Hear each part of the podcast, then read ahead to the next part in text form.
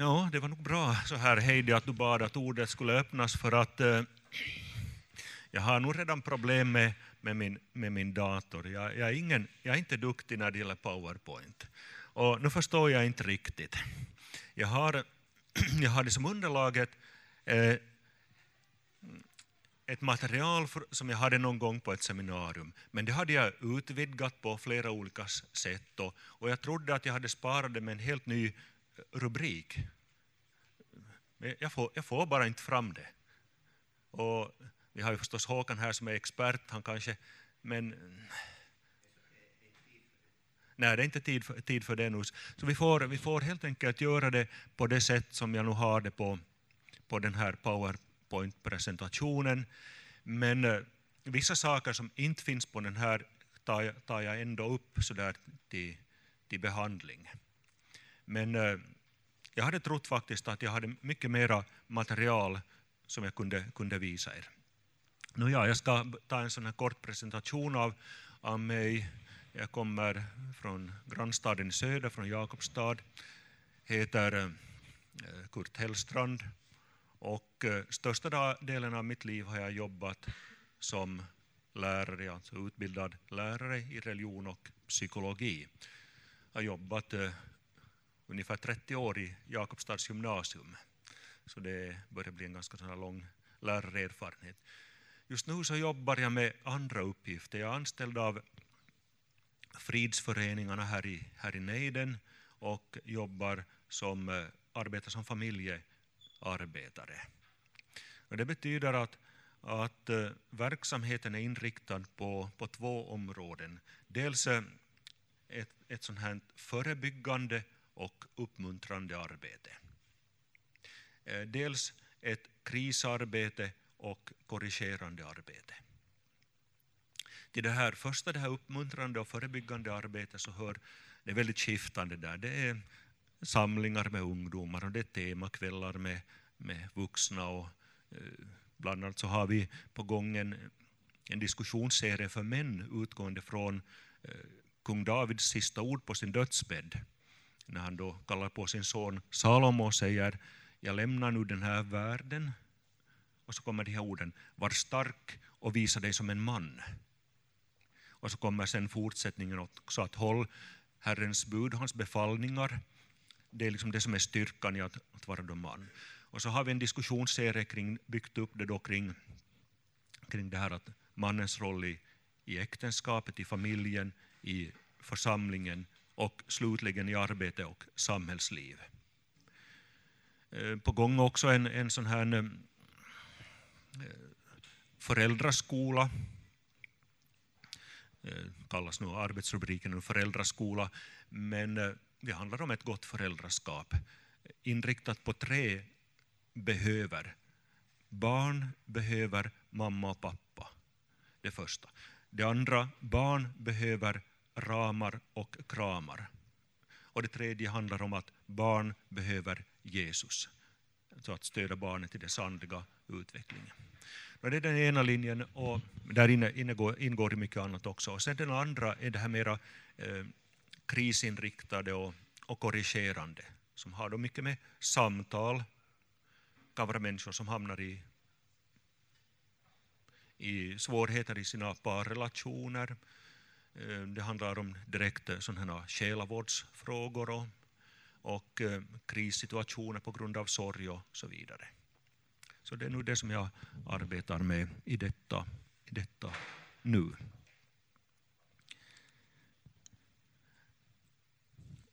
Jag läser några ord ur Sångernas sång, Shir Hashirim som den också kallas, eller Höga visan. Eh, det var ju Luther som talade om Hoelid, Hoelid alltså det som kom att bli Höga visan på svenska, eller den heter ju egentligen Sångernas sång, eh, som talar väldigt i starka österländska glödheta bilder om kärleken mellan brud och brudgum. Det är klart att, att här finns ju också en, en djupare verklighet i det, som handlar om, om eh, själens förhållande till Kristus. Men samtidigt så, så används här då ett, ett, ett bildspråk som handlar om just förhållandet mellan bruden och brudgummen. Bruden säger ett ögonblick här.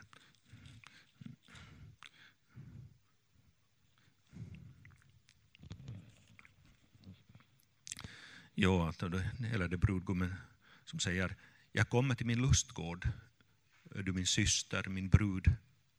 Jag hämtar min myrra och mina väldoftande kryddor, jag äter min honungskaka och min honung och dricker mitt vin och min mjölk. Ät mina vänner, drick och berusa er av kärlek. Eh, lite senare så säger bruden, där vill jag ge dig min kärlek. Kärleksäpplena sprider sin doft och vid våra dörrar finns alla slags utsökta frukter, eh, både nya och gamla. Åt dig, min vän, har jag förvarat dem. Och så tar jag ännu de här väldigt starka orden som, som vi känner igen från, kanske också från vigslar. Sätt mig som ett sigill på ditt hjärta, som ett sigill på din arm. Ty kärleken är stark som döden, dess svartsjuka obetvinglig som dödsriket. Dess glöd är som eldsglöd, en Herrens låga. De största vatten kan ej släcka kärleken, strömmar kan ej dränka den. Om någon ville ge alla rikedomar i sitt hus för kärleken skulle han ändå bli försmådd. Ja, eh, nu har jag... Ja, den är inte på ens den där.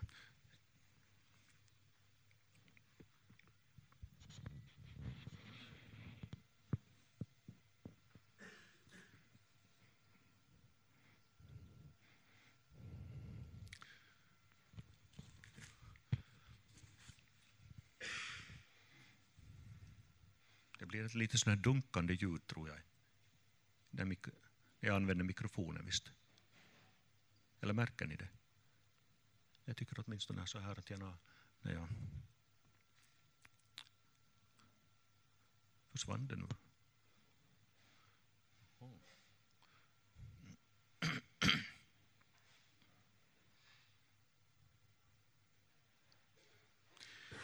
Nåja, vi har, vi har alltså som, som eh, tema eh, Bibelns modell för äktenskapet. Men eh, eftersom jag sa att, att det lyckades inte tydligen när jag skulle spara den här, den här texten så, så har, jag, har jag som rubrik här Guds tanke med äktenskapet. Jag vet, jag vet liksom inte varför inte jag inte har det sparat. Jag hittade bara inte på min sticka. Så här inledningsvis kan vi säga att den kristna synen på äktenskapet och sexualiteten och familjelivet, och den är ju i grund och botten väldigt positiv och livsbejakande. Och när vi vet det så skapar det också förutsättningar för ett gott och lyckligt äktenskap. Och jag tycker att det är ganska intressant att när man när man eh, läser de råd som, som Bibeln har att ge om äktenskap, eh, sexualitet och familjeliv, så är det väldigt mycket idag som stöds av, av, av psykologer och familjerådgivare. En intressant sak som jag stötte på här nyligen, eh, ni vet vi har ju Finland Väestöliitto, Befolkningsförbundet, som kommer ut med olika tips och råd så här också för, för eh, ett gott familjeliv. Och så hade de, hade de listat fem saker och prioriterat dem för, eh, för ett eh, gott äktenskap. Och det första som de hade på den där listan var att en ung människa ska först mogna så mycket. Gå igenom den mognadsprocess som hör till för att man ska kunna kunna klippa av banden till far och mor. Det andra som de sa, att är det avgörande för ett gott äktenskap, är att man engagerar sig och håller, håller sig till varandra. Det vad det Bibeln säger i skapelseberättelsen.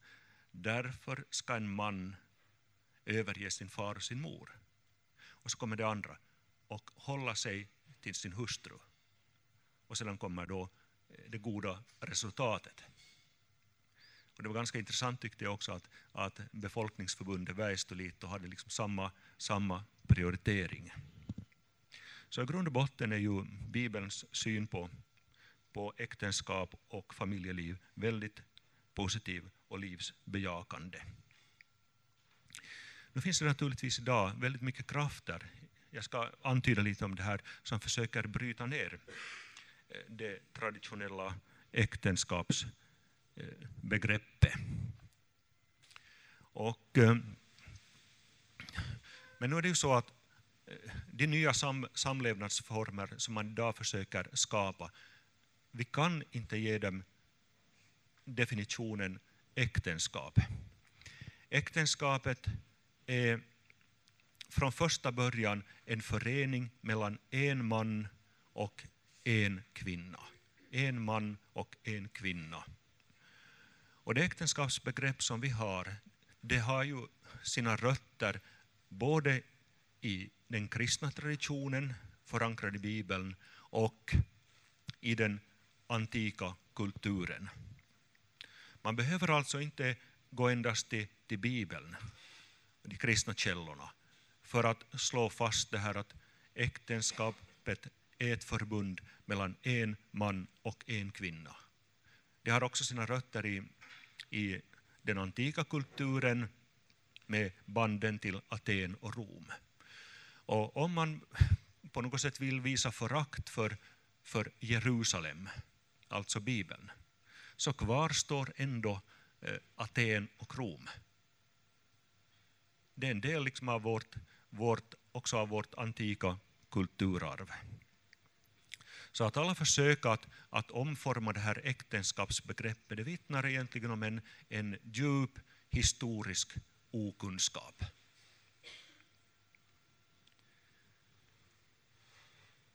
I eh, samtal med med unga människor så, så det här får man ibland eh, det intrycket att de tycker att, att en vigsel no, det är ju egentligen bara en formalitet.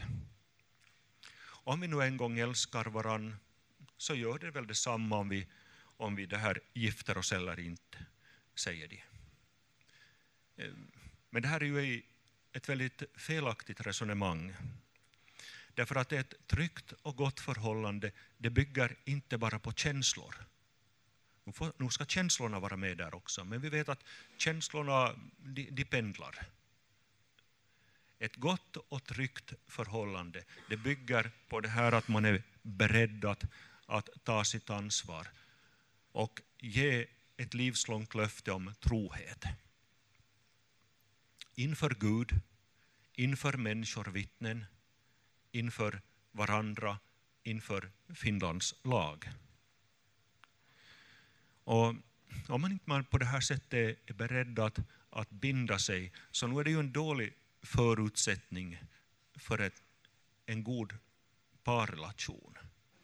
Det är precis som man skulle säga så här att jo, naturligtvis nog älskar jag dig och jag vill så gärna ha dig, men eh, jag vet inte hur länge.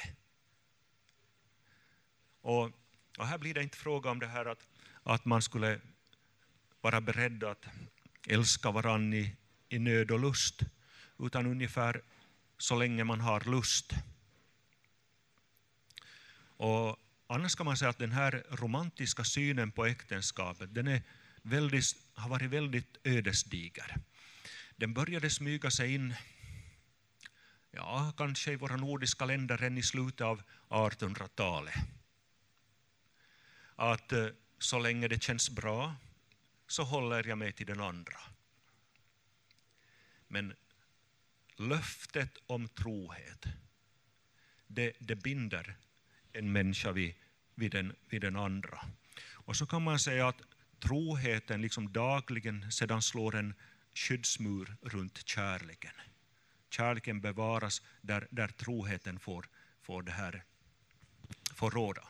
Vi ska sen lite mera komma in på det här med trohetsbegreppet som inte är så enkelt sist och slutligen. Man tänker ofta att trohet handlar om sexuell trohet, men det handlar om mycket annat också. Men vi ska komma in på det lite, lite senare. Och när brud och brudgum eh, ställs inför frågan av, frågan, frågan av vigselprästen så är det ord som är väldigt starkt laddade. Och varje mening har ju sin, sin, eh, sin starka innebörd. In, inför Guds ansikte. Inför Guds ansikte. Tankarna går upp, uppåt. Och inför eh, och i denna församlings närvaro, där finns vittnena, frågar jag dig, och så alla namn för att ingen oklarhet ska uppstå. Vill du eh, ta, och så kommer alla namn, till din äkta hustru eller din äkta man. Man frågar alltså inte efter känslor, utan vill du, och vill du visa trohet och kärlek i nöd och lust intill döden. Och eh, kärlek är ju inte bara en känsla, kärlek är egentligen en, en handling. Det är fråga om en, en viljehandling. Ungefär som när, när Moder Teresa var i, i Sverige en gång i tiden så frågade man henne hur lär man sig älska? Så sa hon genom att älska. Alltså det är fråga om, om en, en, hand, det är fråga om en viljehandling, det är fråga om praktik. Och där sätter egentligen bara fantasin gränser för hur vi uttrycker vår kärlek till varandra. Och det finns så otaligt många sätt på vilka jag kan säga till min hustru, du är viktig för mig. Jag är så glad över att du finns där i mitt liv. Ja, eh, jag, jag älskar dig. Jag kan göra det med uppmuntrande ord. Jag kan göra det med, att, med det här med handlingar som, som visar att jag bryr mig om henne, älskar henne. Gemensam tid och så vidare. Den som har läst Gary Chapmans bok eh, Kärlekens fem språk så, så kan hitta inspiration också i den. Det som nog säkert också skrämmer många idag att, att binda sig till varann är ju den här skilsmässostatistiken. När nästan vart, på vissa håll nästan vart eh, annat äktenskap slutar i skilsmässa. Och det har också visat sig att, att många av de här skilsmässorna de sker faktiskt under de allra första åren. Och nu är det underligt om man tänker två människor som har varit, som, som har varit förälskade i varann, haft starka euforiska känslor till och med. Bara efter ett, något år går skilda vägar. Och, men inte är det för heller nu förvånande. Och när man, eh, ja, det har också visat sig att att ofta i samband med, med det första barnet så kommer, kommer den stora krisen. Och det är inte så underligt heller. Sömnlösa nätter, skrikande barn, ömma och läckande bröst så gör kanske att man inte har lite lust och ork för de här förtroliga samtalen och, och de ljuvliga stunderna tillsammans. Då kan det vara påfrestande. Men löftet binder mig att inte rusa iväg, utan att fortsätta att arbeta på det som är ju en arbetsuppgift, nämligen äktenskapet är en arbetsuppgift från början till slut. Trots de här kanske lite kritiska eller de här negativa tankarna här i, i starten med nya samlevnadsformer och Eh, förändringen av äktenskapsbegreppet och eh, den eh, skrämmande skilsmässostatistiken så vill jag säga jag tror ju på äktenskapet. Därför att äktenskapet är inte en idé som har fötts hos oss människor utan den idé som har fötts hos Gud. Och allt det som Gud har skapat, allt det som Gud har tänkt är ju, är ju gott. Att det sedan inte alltid blir så i praktiken, det, det beror inte på Gud utan det beror på vårt sätt att, att sköta våra äktenskap. Och det finns ju ingen inbyggd automatik i äktenskapet. Det är ju inte så att i och med att jag har sagt mitt ja i kyrkan så går det liksom bara farten att jag slår mig ner med armarna i kors och tror att, att ja. Nej, ett lyckligt äktenskap det kräver beslutsamhet, det kräver engagemang. Och det är ju ingen större konst att, att bli kär. Det bara händer en dag och så märker man att, att, man, är, att man är kär. Men den stora konsten är att få kärleken, få förälskelsen att fördjupas till verklig kärlek som håller. Det är den stora utmaningen. Och till det krävs övning och återövning och ansträngning. Och den här övningen den går ut på att man lär sig att dela med varann på ett djupt och innerligt sätt. Det handlar om att med, med allvar och odelat hjärta gå in för den uppgift ja, som äktenskapet är.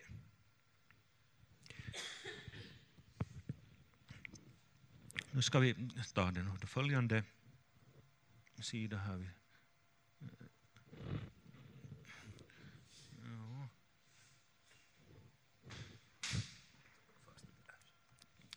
Så här. Så ska vi då fortsätta med att ta vår ansats i, i Bibeln. Vi gör det både med hänvisning till skapelseberättelsen och eh, till några ställen i Nya testamentet. Eh, därför att eh, temat är ju uttryckligen Bibelns modell för äktenskapet. Och det betyder att vi koncentrerar oss på det som Bibeln har att säga. Jag ser att någon har Bibeln med sig här och naturligtvis ni kan, kan följa med i Bibeln.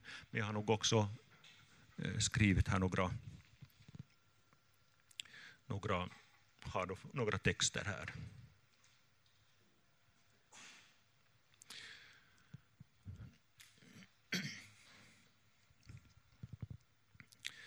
Eh, om allt som Gud skapade sägs det att det var gott. Eh, grundtexten säger egentligen att det var, det var skönt. Det var perfekt. Men eh, Och man frapperas också när man läser skapelseberättelsen när, när det står Gud sa det och det blev till. Men så är det som om Gud skulle komma till en punkt där han riktigt eh, gör en andningspaus. Ungefär som vi gör när vi, när vi står inför någonting riktigt avgörande. Att vi, vi drar en, en, ett djupt andetag, tar oss tid att fundera det hade alltså stått i, i en sån här monoton upprepning. Gud sa det och det blev till. Men nu händer någonting. Det sker att Gud säger, eller Herren Gud säger, låt oss göra människor till vår avbild, eh, till att vara oss lika. Och Gud skapade människan till sin avbild, till Guds avbild skapade han henne. Till man och kvinna skapade Gud dem. Man har frågat sig att vad, vad är nu det här för, vem pratar Gud med? Och kyrkofäderna har, åtminstone någon av kyrkofäderna tolkar det på det sättet att Gud vet vad som kommer att hända. Han skapar människan som ska vara föremål för hans, hans stora kärlek. Men han vet vad som kommer att hända. Så sker ett rådslag inom den heliga treenigheten. Och Gud frågar, Gud fader, skaparen frågar, vem ska då ta sig an människornas sak? Och då träder sonen fram och säger, det vill jag göra. Jag vill ta på mig straffet. Eh, så frågar eh, Herren Gud, vem eh, ska, göra, ska då göra det här känt för, för människorna? Så träder den, den helige Ande fram och säger, det vill jag göra. Jag ska grunda en kyrka på jorden där frälsningens budskap ska, ska förkunnas. Så här har någon av kyrkofäderna tolkat det. I den här översättningen, så jag använder annars svenska folkbibeln, där det kommer inte liksom riktigt tydligt fram. Det står till man och kvinna, men det står egentligen lite starkare i grundtexten, där det står manlig och kvinnlig. Alltså, det är som om grundtexten skulle mera antyda den här sexuella inriktningen, manlig och kvinnlig.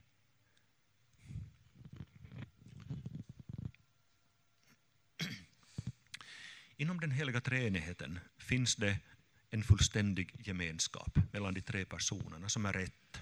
Tre men ändå ett. Eh, gemenskap är någonting som utmärker Guds väsen. Eh, ensamheten är också någonting som, som eh, Guds avbild här på jorden reagerar på. Och när vi då fortsätter och läser i, i skapelseberättelsen, i det andra kapitlet, så konstaterar Herren Gud, det är inte bra för mannen att vara ensam.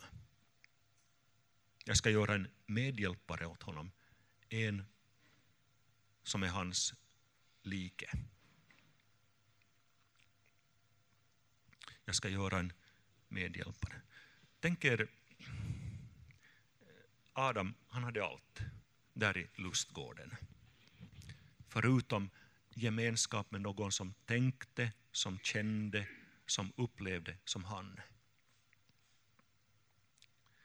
Jo, där fanns en, säkert en häst som kunde vara trevlig för en söndagsritt och kanske en eh, hund att ta med sig på, på strövtåg ute i naturen och en katt som kröp in, in i hans sida och, och spann och jamade.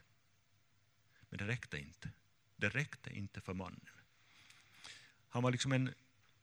Och det är precis som om Gud skulle visa det här att eh, Adam, utan kvinnan så är du en halvmesyr. Alltså det är först i kvinnan som du riktigt finner din, din, din klangbotten. Och det är nog på något sätt så talande, det ena djuret efter det andra leds fram till, till Adam. Men för Adam så finns ingen som svarar mot hans, hans det här innersta behov. Och här har vi annars ett ord som, eh, ett av de ord som kanske mest har missbrukats i hela Bibeln. Medhjälpare. Eller som det stod i den gamla, en hjälp åt honom. En hjälp åt mannen. Eh, och många har tänkt, jo, där har vi det. En springflicka, en tjänsteflicka. Men det är inte fråga om det. Det här uttrycket är intressant. Det, det är ett, ett sånt dubbelt uttryck på hebreiska. Eser, som betyder hjälp. I Jakobstad har vi annars en, en församling som kallas Eben, Ebenezer som betyder hjälpstenen. Eser, hjälp. Och kendigo som betyder en som svarar perfekt mot, en eh, som kompletterar.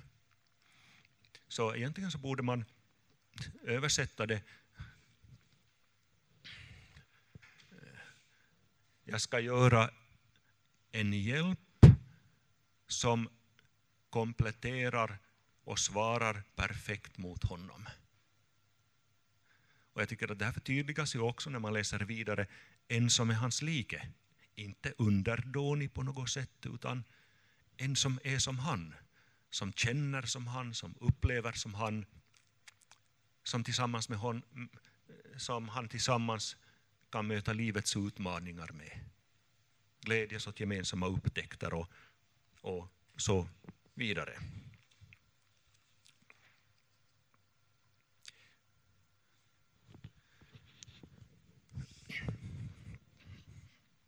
Ja, Kenegdo är det här. Ja.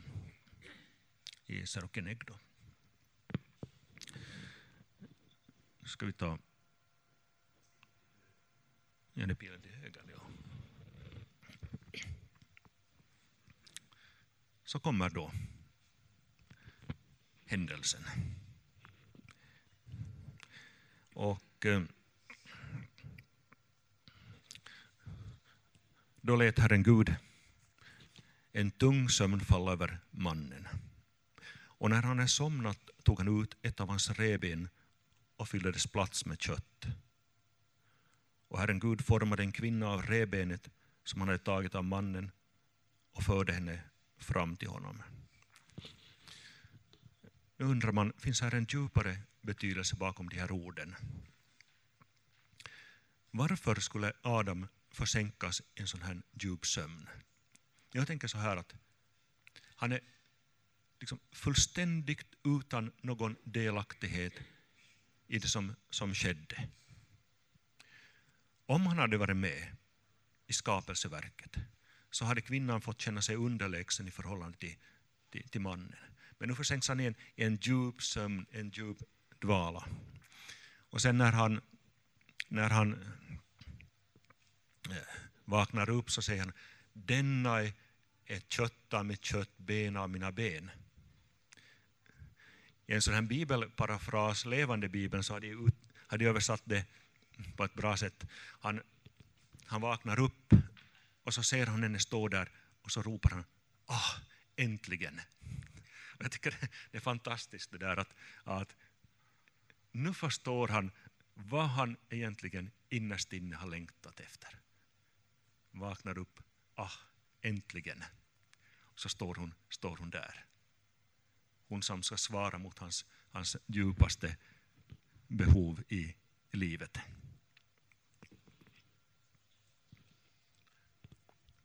Den här judiska tolkningen, kanske någon har hört den, den gamla judiska, den är väldigt vacker tycker jag och jag ska, jag ska berätta den. Den, eh, den säger ungefär så här. Kvinnan skapades inte av ett ben från mannens huvud, därför att hon skulle inte härska över honom. Hon eh, skapades inte av ett ben från hans fot, för han skulle inte trampa på henne i livet utan hon skapades av ett ben under hans arm eh, därför att han skulle ge henne trygghet, skydd i livet. Hon skapades av ett ben från hans sida därför att de skulle stå sida vid sida i livet, i livets kamp. Hon skapades av ett ben närmast hans hjärta därför att hon skulle ha den främsta platsen i hans hjärta. Nu hade jag tänkt att, att här skulle det komma in en, en annan bild som eh, visar den rätta prioriteringen i en kristens liv. Den bilden finns inte här nu. Den eh, den ser ut, ska se ut på det sättet att först har jag ett, ett stort J.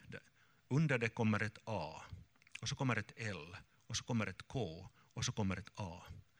Och eh, då blir det ju jalka. Jalka är, är ett finskt ord som kan jag berätta att det betyder fot. Och, och jag tror att det här är, det här är liksom den rätta prioriteringen i en kristen människas liv. Både utgående från skapelseberättelsen och eh, från Paulus undervisning i Efesierbrevet. Först kommer J, mitt förhållande till, till Gud. Det är det allra viktigaste i livet. J, Jumala. Sedan kommer det första A som står för aviopuoliso. Alltså make, maka. Och det kommer före min relation till, till barnen, lapset. Hur jag bemöter min, min maka, hur jag lever med min maka, är viktigare än hur jag, hur jag förhåller mig till mina barn. Egentligen kan man ju säga så här att, att barnets, barnets hem är föräldrarnas inbördes relation. Och vi vet ju också att, att det som idag kanske mest bygger upp ett barns självkänsla är när det ser att mamma älskar pappa. Pappa älskar mamma. Och det liksom skapar sådan trygghet i barnets liv. Ja, men då är jag säkert också bra. Då är jag också säkert omtyckt och älskad. Och därför kan man säga att det är kanske den viktigaste gåvan som vi kan ge. Vi kan ju inte ge trons gåva till, eh, till någon. Men så därför är kanske det här den viktigaste gåvan att visa att mamma älskar pappa. Pappa älskar mamma. Och det bygger upp barnets, barnets självkänsla. Då har vi kommit till L, jo, jall, och så kommer K. K står för kirko kyrkan, församlingen. Ja, det är naturligtvis också viktigt i en kristens liv att eh, leva i en kristen gemenskap. Men eh, det viktigaste kallelsefältet är nog ändå mitt hem. Sedan kommer, kommer mitt förhållande till kyrkan, församlingen. Och det sista A, det står för eh, ammatti, alltså eh, arbete, yrke. Det är också viktigt. Det är liksom ingen bagatell hur en kristen sköter sina uppgifter här i världen. Det är en del av, av det förvaltarskap som, som, som Gud har anförtrott oss. Men den rätta prioriteringen, och det är nu lätt att komma ihåg om man kommer ihåg det här finska ordet jalka. Gud först, sedan make, maka, barnen kyrkan och så vidare. Ja, församling och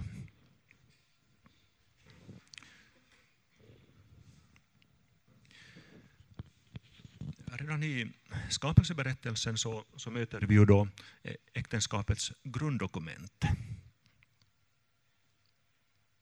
Jag har nu kallat det äktenskapets grunddokument och det är kort.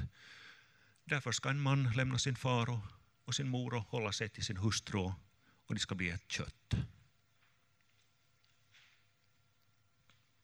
Det här är ett ord eh, som sedan Jesus använder, till exempel i Matteus 19, Eh, där han talar om äktenskapet. Han gör ett litet tillägg faktiskt. Vet ni vilket, vilka ord han lägger till? Ett litet, litet ord. Precis som han skulle vilja understryka en sak.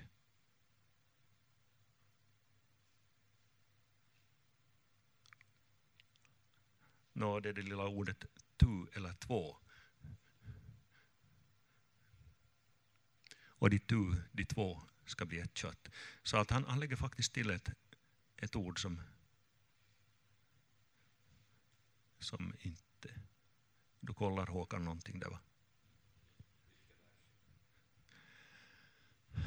Ja, det är Matteus 19. Mm. Nej, jag, kommer, jag, kommer, jag kommer inte ihåg dem. Men jag skulle säga att det är eh, Matteus 19. Eh, också Paulus använder ju de här orden eh, i Efesierbrevet. Där i Efesierbrevets femte kapitel, när han talar om det, om det kristna äktenskapet. Så att man kan säga att grunddokumentet finns i skapelseberättelsen.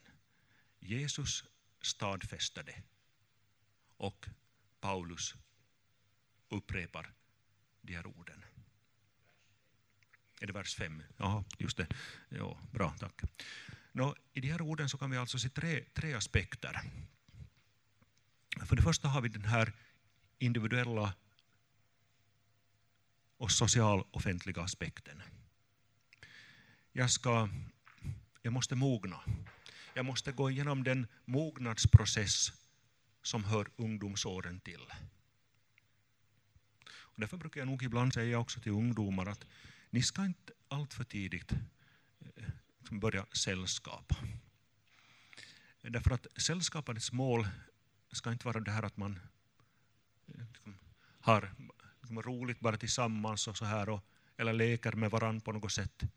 Utan sällskapandet ska ha ett enda mål och det är att man lär känna varandra för att en dag kanske ge varandra löftet.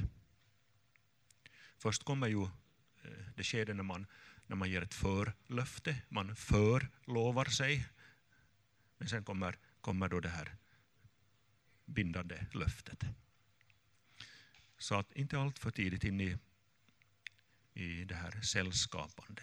Däremot är det bra nog för de här, för de här unga att för flickor att, att lära känna pojkar och pojkar lär, lära känna flickor så där i större grupper. Men att jag tycker nog sådär att som 13-14-åring börja sällskapa, det är på något sätt något onaturligt för om man tänker vad som är, är, är målet med, med sällskapandet. Och så kan det hindra också en del av den här, den här mognadsprocessen och, och växandet som man så nödvändigtvis behöver i ungdomsåren. Klart, nu kan man också växa i, i äktenskapet och naturligtvis ska man ju vara beredd också att, att växa, växa sen i äktenskapet. Det är ju åtminstone ett Luther den mest karaktärsdanande skolan som finns. Den mest karaktärsdanande skolan som finns enligt, enligt Luther. Ja. Och, och sen finns då det här just den här individuella sidan, att du ska mogna. Och sen den social-offentliga, där man visar att nu börjar vi två ett gemensamt liv.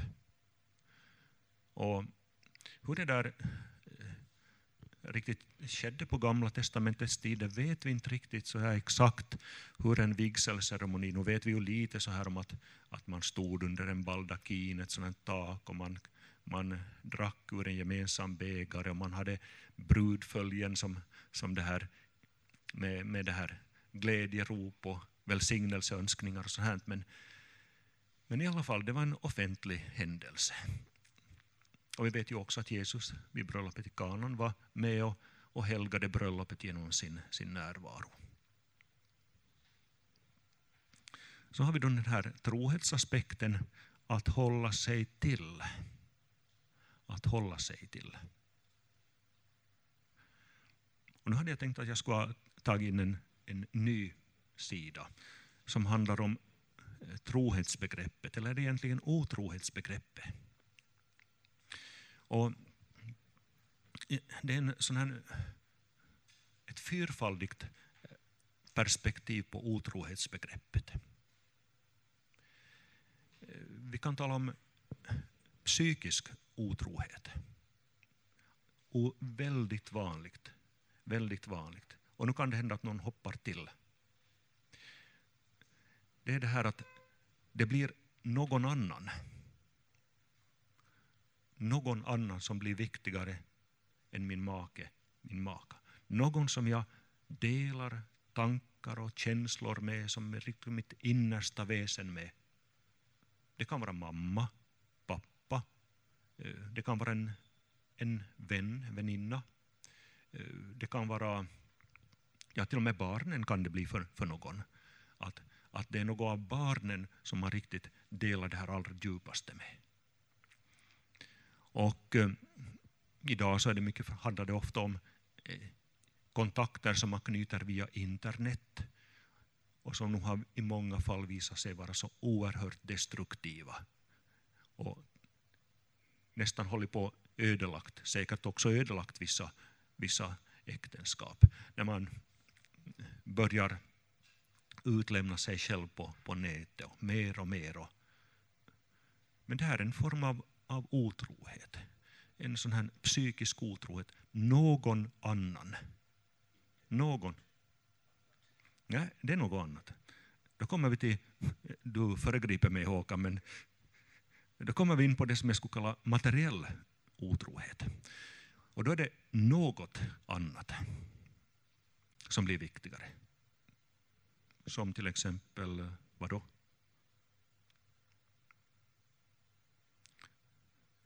Ja, här pekar någon på, på datorn och känner igen sig i det. Att den, den, ja, istället för att man skulle ägna sig åt de här ljuvliga, förtroliga stunderna tillsammans så, så slukas man av, av, av datorn. Och ibland har jag kanske sagt så där på skoj också att nu, nu finns det säkert många, fli, många kvinnor som tittar så där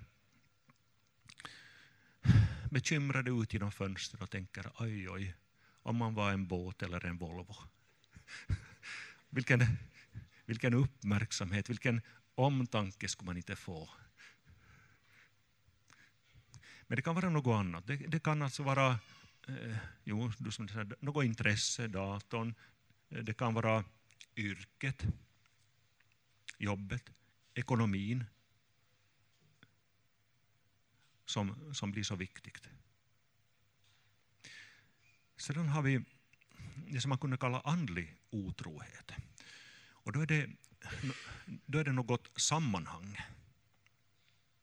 Psykisk otro, alltså någon annan.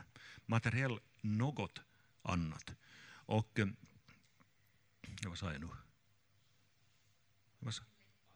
Andlig otrohet. Ja, då blir det ett, ett sammanhang. jag, måste, jag måste vara med på allt i församlingen. Ja, nu, nu, gubben han klarar nog sig. Nej, han klarar inte sig. Han, han behöver det. Eller, eller kanske borde säga det, ta det tvärtom. Eh, för en, ja, för en som ibland eh, håller förrättningar och predikar och så här. Man tycker att man borde ju, man kan ju aldrig, man, man får ju inte säga nej till sådana uppgifter. Frun kan man naturligtvis säga nej, jag har inte tid nu. Kanske någon annan gång, kanske. Så att det blir ett, eller så kan det vara ett politiskt sammanhang. Tänk, tänk vad hemskt om man skulle vara både präst och politiker. Det, det, det, det skulle vara det här. Eller, ja, eller, eller föreningsliv. Men någonting som, som, som riktigt tar en. Sen har vi ju då det som kanske de flesta bara tänker på och det är den här sexuella eh, otroheten. Och den, den är man kanske mer observant på för det är en så självklar sak. Men det här med psykisk, och materiell och andlig, det, det, det, det är inte man lika observant på. Och den här sexuella otroheten, ja den är förstås farlig, men den kommer sällan som en blixt från en klar himmel. Utan man kan se den nog som en, en uh, process i tre steg. Det börjar ofta med fantasier, tankar och fantasier. Och I dagens värld så finns det ju inte brist på impulser eh, som skulle få igång vårt, våra tankar och våra fantasier. Alltså vi bombarderas ju med sådant. Och eh, här är nog också, också det här redskapet ett, ett effektivt medel för att få igång eh, tankar och fantasier. Sedan kommer kanske, det kan gå vidare då, så kommer den här känslomässiga bindningen. Den känslomässiga bindningen. Och eh, då, då börjar man vara i farozonen. När sedan man kommer till en sån här fysisk närhet, en kram, en beröring, man sitter bredvid varann, eller ja, behöver inte brodera ut det där mera, då, då håller ofta inte bromsen längre och de flesta får hjärnsläpp. Så det, det, nog, det, kommer inte som en blixt från en klar himmel, utan det är nog, fast någon kanske tror det, det är nog ofta en, det börjar med tankar och fantasier, så kommer känslorna med och så när den fysiska närheten är där så Finns det någon väg då ur, ur, ur, ur ett sådant? Vi kan ju säga att alla kan falla. Jag har en bok där hemma som heter Alla kan falla och ingen, ingen är säker. Ett sånt här, en sån enkel modell som vi ibland brukar fundera kring, jag funderar med no, några kring som, vi har, som jag har mött, eh, det är det här att man måste vara väldigt definitiv. Det är fråga om att håll dig från och håll dig till. Det är ungefär som i alkoholistsammanhang brukar tala om cold turkey. Eh, alltså det här cold turkey. Du måste hålla dig ifrån. Bryt med allt. Svara inte på några textmeddelanden. Svara inte på telefon som ringer. Bränn foton. Stryk ut sånt som du har i, i din dator. Radera ur datorn. Ehm, du kan till och med bli tvungen att byta arbetsplats i värsta fall. Håll dig ifrån. Och då måste man tillsammans fundera, vad, vad ska jag hålla mig ifrån? Som, sedan, håll dig till. Och det är två saker där. Till din hustru. Det kan, det kan vara smärtsamt, ja. Men att, att öppet och ärligt berätta om, sina, om den attraktion som man känner. Och, men det kan vara nödvändigt. Och, men att, att allt mer ägna sig åt sin make, sin maka. Håll dig till de gemensamma stunderna. Och sen har vi det här, håll dig till Herren. I bön, i, eh, i det kristna gudstjänstlivet, eh, kanske genom en själavårdare som samtidigt är en sån här rådgivare, förebedjare mm, och eh, kanske också en, lite av en, vad ska man säga, en kontrollant, nu ska ni förstå det rätt, men en som hjälper att, att följa upp hur går det. Alltså håll dig ifrån och håll dig till. Och det här var alldeles kort om det, men jag ska inte kanske... Sen har vi ju ett, ett bud. Nej, egentligen så har vi två bud, men det står ju inte där. Vi har både det sjätte budet, som är ett skydd för äktenskapet, men vi har också ett, ett eh, bud till. Och vilket är det?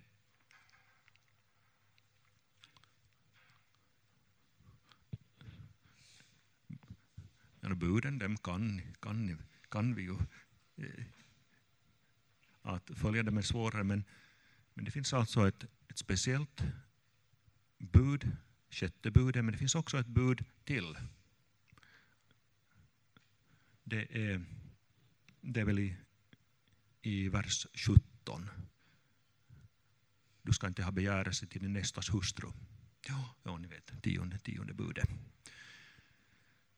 Så Gud, Gud har, har velat ge ett, ett bud, eller två bud för att riktigt hjälpa oss att förstå hur viktigt det är att skydda äktenskapet. Luther säger eh, vi ska frukta och älska Gud så att vi lever rent och behärskat i ord och gärningar och så att vi älskar och högaktar varandra Jag tror att det är väldigt viktigt det här som han säger, där att leva rent i behärskat i ord och gärningar. För att eh, det är ofta det som ord kan liksom sätta igång eh, tankar. Det kan liksom föra medvetandet i en, i en fel riktning. Ord som du använder. Det är märkligt annars med orden. Om vi tar, tar ett annat sån enkelt exempel, bara att folk som känner sig stressade. Det första receptet som de ska börja använda är att sluta använda ordet stress. Om man hela tiden använder ordet stress så påverkar det, påverkar det ditt medvetande. Dina ord påverkar ditt medvetande. Ja, några sätt att bryta äktenskapet, inte som ett tips utan som en varning förstås. Om vi utgår från Luther, när man inte håller äktenskapet till ära som den stora Guds gåva den är. Och vårdar den här gåvan. Gåvan ska också vårdas.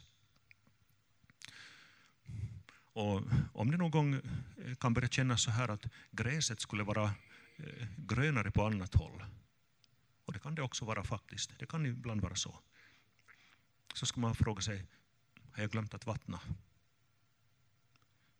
Det är ofta det som är, är orsaken att och i synnerhet i torrtider.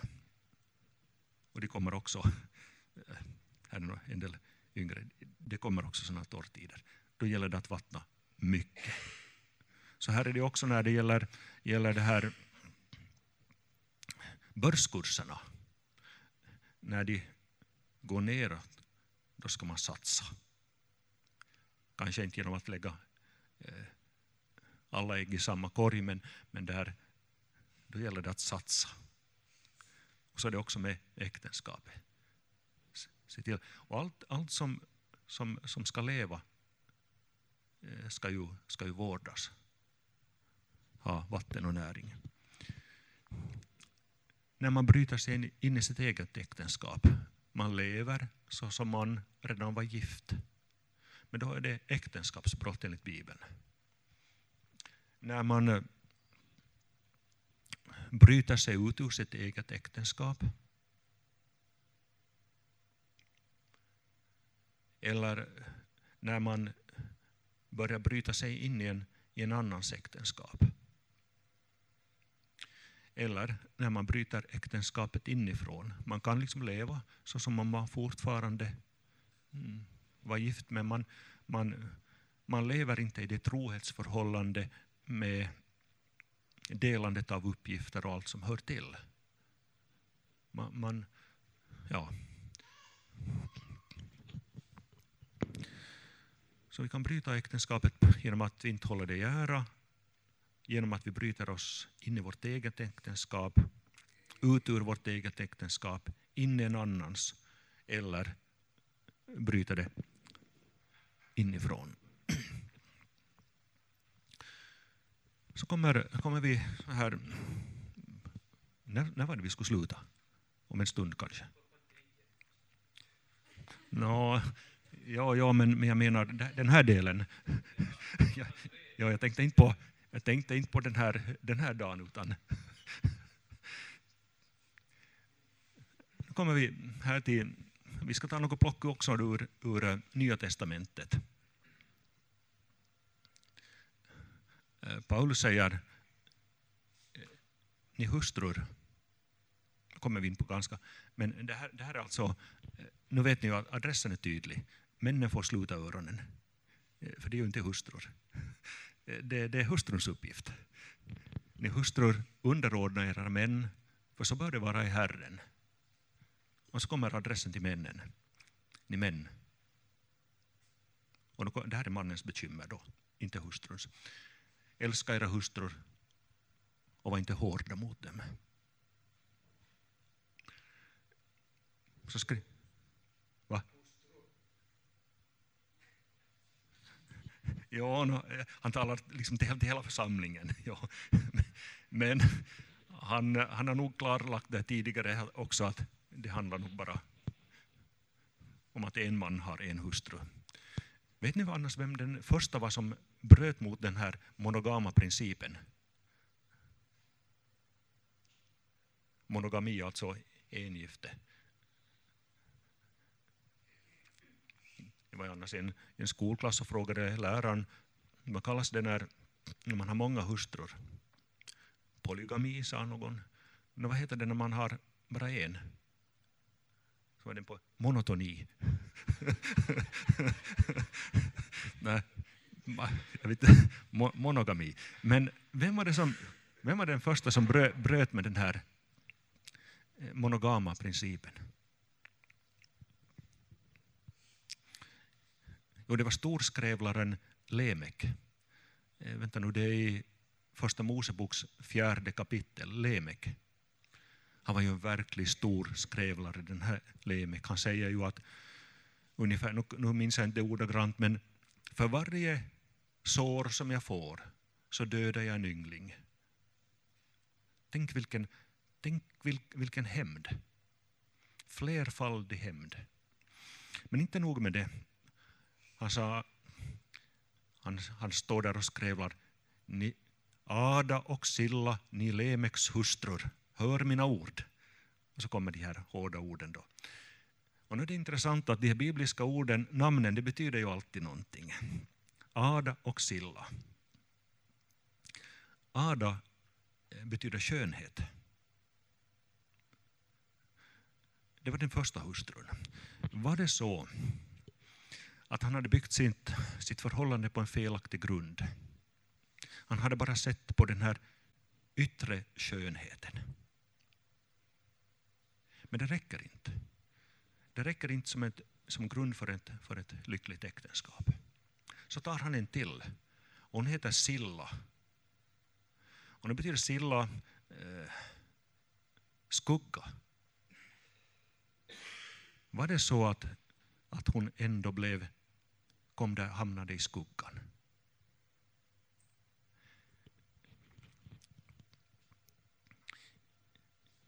En, en man kan dela sitt hjärta endast med en hustru. Lemek trodde att det går med två, men det gick det inte. Det var det första i, i, i Bibeln.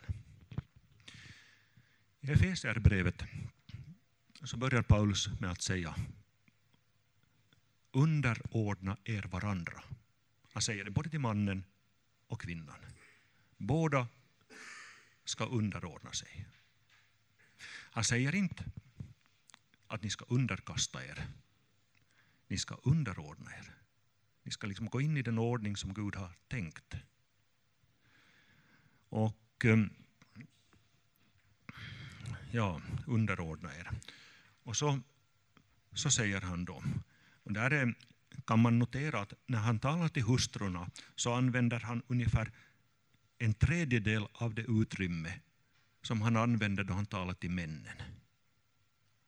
Är det så, hörni karlar, att vi män har svårare på något sätt att naturligt gå in i det här med äktenskap och familjeliv?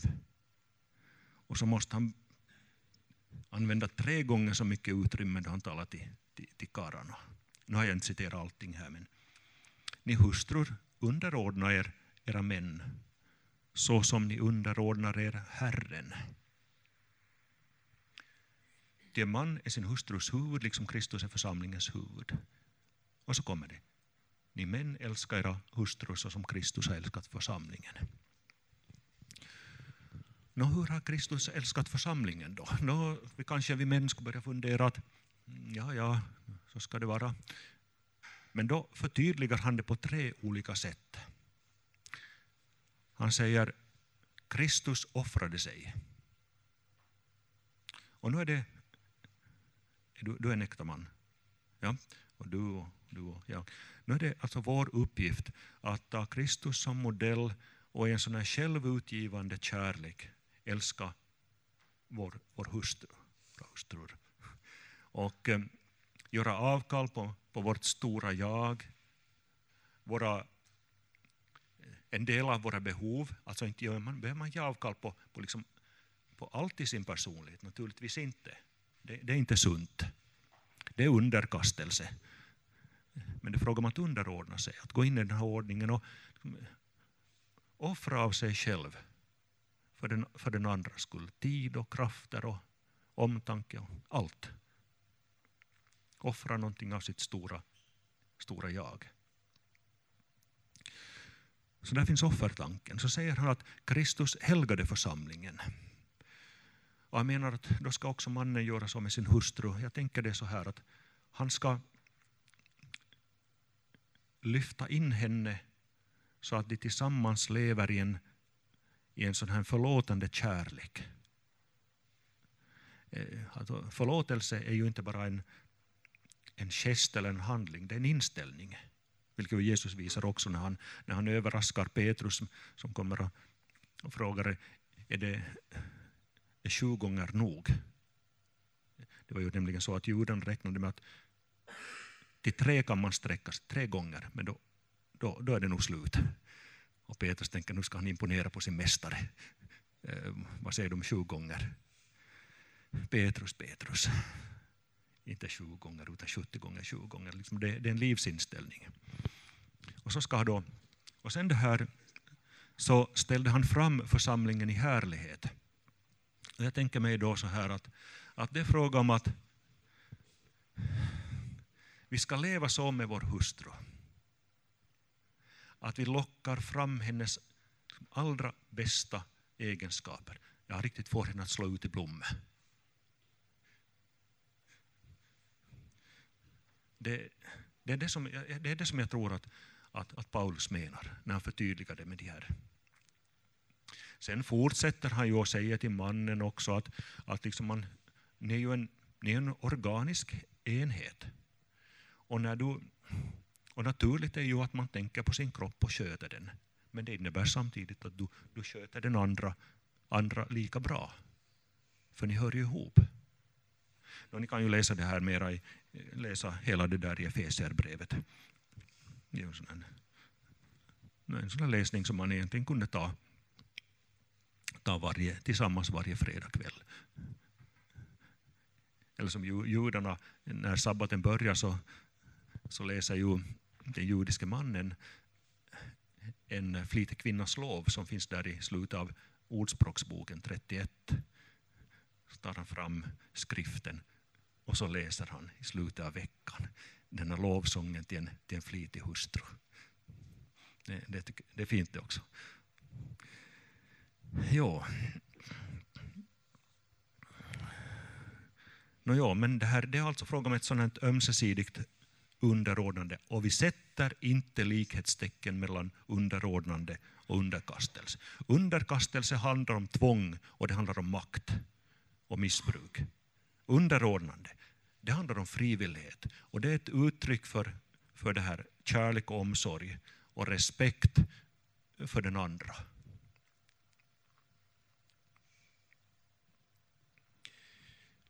Eh, mm, no, jag tror att du måste nog... Mm, vi tar ett, tar ett ord också från Petrus. Så ni märker att jag koncentrerar mig nog ganska mycket nu på, på vad Bibeln säger, men det var ju också tanke med det här seminariet. På samma sätt ska ni män leva förståndigt tillsammans med era hustrur som är det svagare kärlet. Alltså menar han då att, att kvinnan är underkastad mycket mera genom graviditet, genom barnafödande och sånt här. Visa dem aktning som medarvingar till livets nåd så att era böner inte blir hindrade. Intressant. Gud har gett dig ett förstånd. Använd det förståndet i ditt dagliga liv med din hustru. För annars kan någonting hända. Du blir hindrad i dina böner. Du må be hur mycket du vill. Gud säger stopp, säger nej till dina böner. Om inte du använder, använder ditt förstånd. Och nu får du var och en fundera. Nästa, försöka att fundera, vad innebär det här för min del? Att jag, ska, att jag använder mitt förstånd, allt det förstånd som Gud har utrustat mig med. När jag lever där med min, min hustru. Men det behöver inte prata mer om. Vi har alla vårt förstånd och, och det gäller att... Men det, jag tycker det är, så, det är fint det här som han säger. Ja, ja inte vet jag om jag tar, tar det där. Det här kan vi tala lite om. Jag ser familjen som en församling i miniatyr. Där i församlingens mitt så står ju Kristus och säger Kom, ni som är tyngda av bördor, kom till mig. Jag vill ge er vila, jag vill ge er ro. Och, eh, men där står han också och ger marschorder. Han rustar och ger marschorder ut i hela världen. Mina barn, pojkar och flickor, jag har stora planer för er. Eh, på samma sätt är det med familjen. Familjens uppgift är att samla. Och nu skulle vi haft mera tid skulle vi kunna fundera kring det här. Vad, det, vad kan det betyda? Hur skulle man kunna gå tillväga för att, för att samla och samtidigt rusta barnen för att, för att ta steget ut i, ut i livet? Men några, några tankar. En sak som, som man ska hålla fast vid är det här, så långt det går, gemensamma måltider. Men det finns mycket annat. Gemensamma resor, utfärder, arbetsuppgifter, andaktstunder, mötesresor. Allt som på något sätt samlar och svetsar samman. Och det rustar dem för att sedan växa och ta, ta steget ut i, i livet. Allt annat är onaturligt. De ska ju fostras för att kunna överge far och mor en dag. Och det, här, det här är just med sam, samlandet. Nå, här tänker jag avsluta lite med någonting om den ortodoxa kyrkans eh, symbolik. Den är, den är väldigt talande. I den ortodoxa vigselceremonin så håller man en krona både över brudens och brudgummens huvud. Och I det här så finns en trefaldig symbolik. Först, först är det en kunga och drottningskrona. Nu vill man liksom signalera inför alla som är församlade. Här har vi ett nytt kungadöme. Här regerar inte svärmor längre. Nu vet, svärmor har här ingen, ingen talan. Och inte svärfar heller för, förresten. Och inte ska ni heller vända er till mamma och pappa längre. Utan ni, ni är kung och drottning. Och ni styr tillsammans också när ni får barn. Barnen ska inte heller ta över och styra hos er. Sen är den en martyrkrona i dess edlaste bemärkelse. Alltså martyr betyder ju egentligen att man är ett vittne. Och då ska det kristna äktenskapet vara ett, ett, ett vittnesbörd för världen. Samtidigt som där finns också den andra aspekten att, man, att med lidandet, att det finns också mycket av lidande Eh, till exempel när man ska offra av sin egen bekvämlighet och själviskhet och allt det här. Så där finns nog ett lidande och ett motstånd inom oss. Och så är det en himlakrona. Kronorna sätts undan. Symboliskt så väntar de på er en gång. Men nu ska ni leva i förtröstan på, på Kristus. Två människor har sträckt ut sina händer mot varann och fattat dem. Händerna sträcks sedan ut mot barn och barnbarn. Och man säger, man liksom säger, följ med. Följ med på vandringen. Så jag tycker det är en, fin, fin det här symbolik i det här med ortodoxa kyrkans vigselceremoni.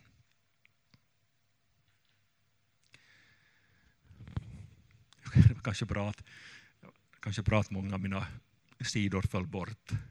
För annars skulle det ha blivit så, så väldigt, väldigt långt. Men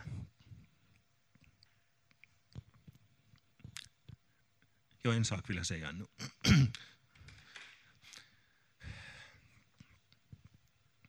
Äktenskapet är inte specifikt kristet. Det hör till Guds skapelseordning. Men det finns också ett kristet äktenskap där man lever i, i det här i relation till, till Jesus Kristus. Och det påverkar äktenskapet. Det påverkar också barnen, inte på det sättet att kanske barnen alltid blir kristna, men det som har såtts, det, det kommer att följa dem. Och det finns undersökningar som visar att när idag ungefär 500 äktenskap av tusen slutade skilsmässa, så slutar ett av tusen där man ber tillsammans. där man ber tillsammans. Och vad säger predikaren? En tredubbelt tvinnad tråd brister inte så lätt. En tredubbelt, jag tror att det är predikaren fyra någonstans där, en tredubbelt tvinnad tråd brister inte så lätt. Då slutar vi här.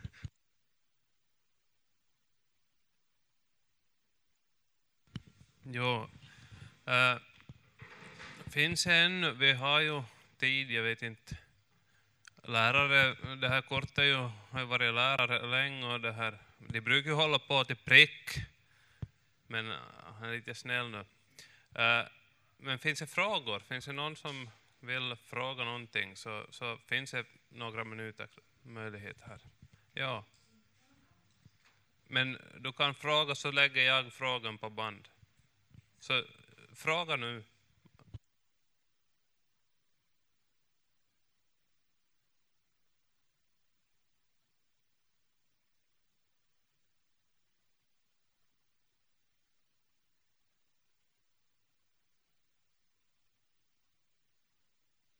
Ja, alltså jag upprepar frågan här så alla hör här också.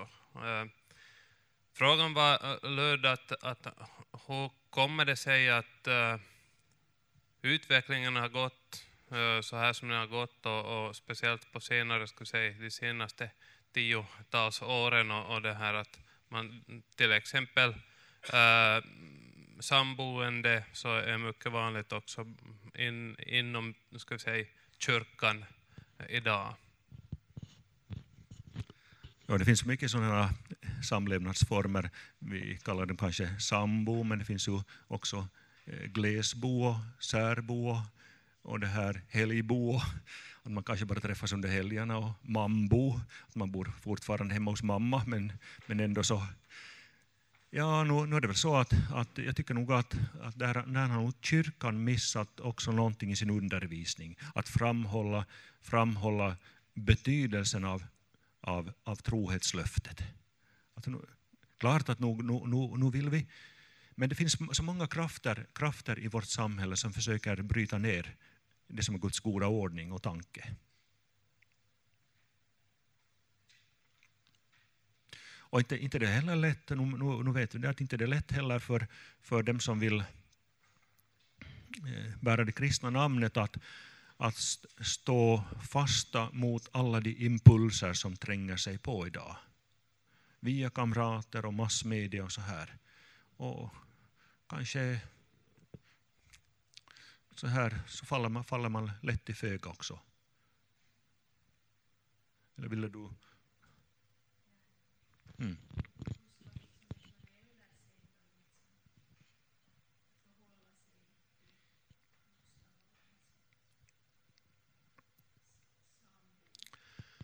Ja, det, är ett bekymmer som många, många föräldrar delar. Ja. Mm.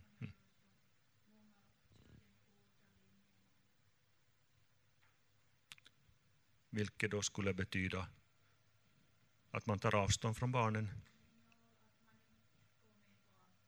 Mm. Mm. Mm. Ja, nu, nu kan, det kan nog kännas djupt inom en väldigt svårt det här att, att, att som förälder ta del och bygga upp barnets, vara med och bygga barnets hem när det inte är grundat på de värderingar som man själv har försökt implantera hos barnen. Och, men då ska man fråga sig att är det så att det tar så att det är någonting i min egen självkänsla som har fått en törn där? Eller är det så att, att det är ändå kärleken som vinner till slut?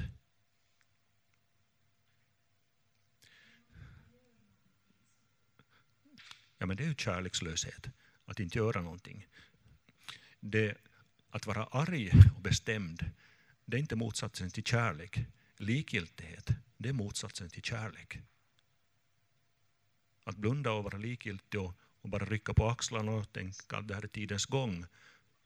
Så det är ju, det är ju motsatsen till kärlek.